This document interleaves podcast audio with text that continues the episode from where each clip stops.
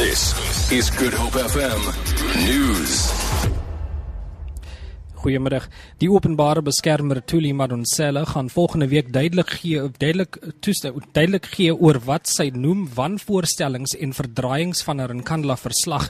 Madonsela sê in 'n verklaring sy is van mening dat dit noodsaaklik is dat wanvoorstellings oor die verslag oor die veiligheidsopgraderings by president Jacob Zuma se Nkandla woning opgeklaar word. Sy sê sy het nooit die minister van polisie versoek om te bepaal of die president of die president vir nie veiligheid opgraderings moet betaal nie. Maar sê hulle het ook haar teleurstelling uitgespreek dat die ad hoc komitee oor in Kandla besluit het om haar nie toe te laat om die komitee toe te spreek nie. Suid-Afrikaanse verbruikers sal van Woensdag af effense verligting ontvang met die petrolprys wat met 51 sent per liter daal. Die departement van energie het bekend gemaak dat die prys van alle grade petrol van Woensdag af met 51 sent per, per liter daal, terwyl diesel 75 sent per liter goedkoper sal wees. Parafin sal Woensdag ook met 93 sent per liter daal terwyl gas 89 sent per kilogram goedkoper sal wees. Die daling word toegeskryf aan swakker oliepryse. Die departement van gesondheid het die versekering gegee dat hulle genoegsame voorraad medisyne het.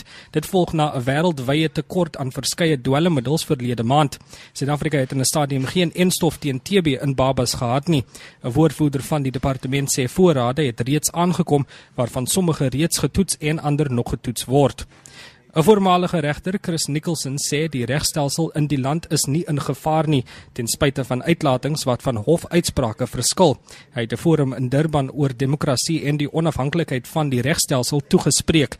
Die regter sê, sê adjunk president Cyril Ramaphosa het dit reeds voorheen onomwonde gestel dat die regstelsel nie bedreig word nie.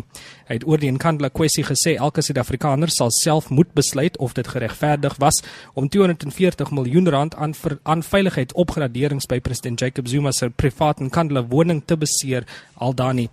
Die regter sê die regering en die openbare beskermer se opon opponerende sienings van die verbeterings is baie interessant, maar dat die publiek self daaroor sal moet besluit.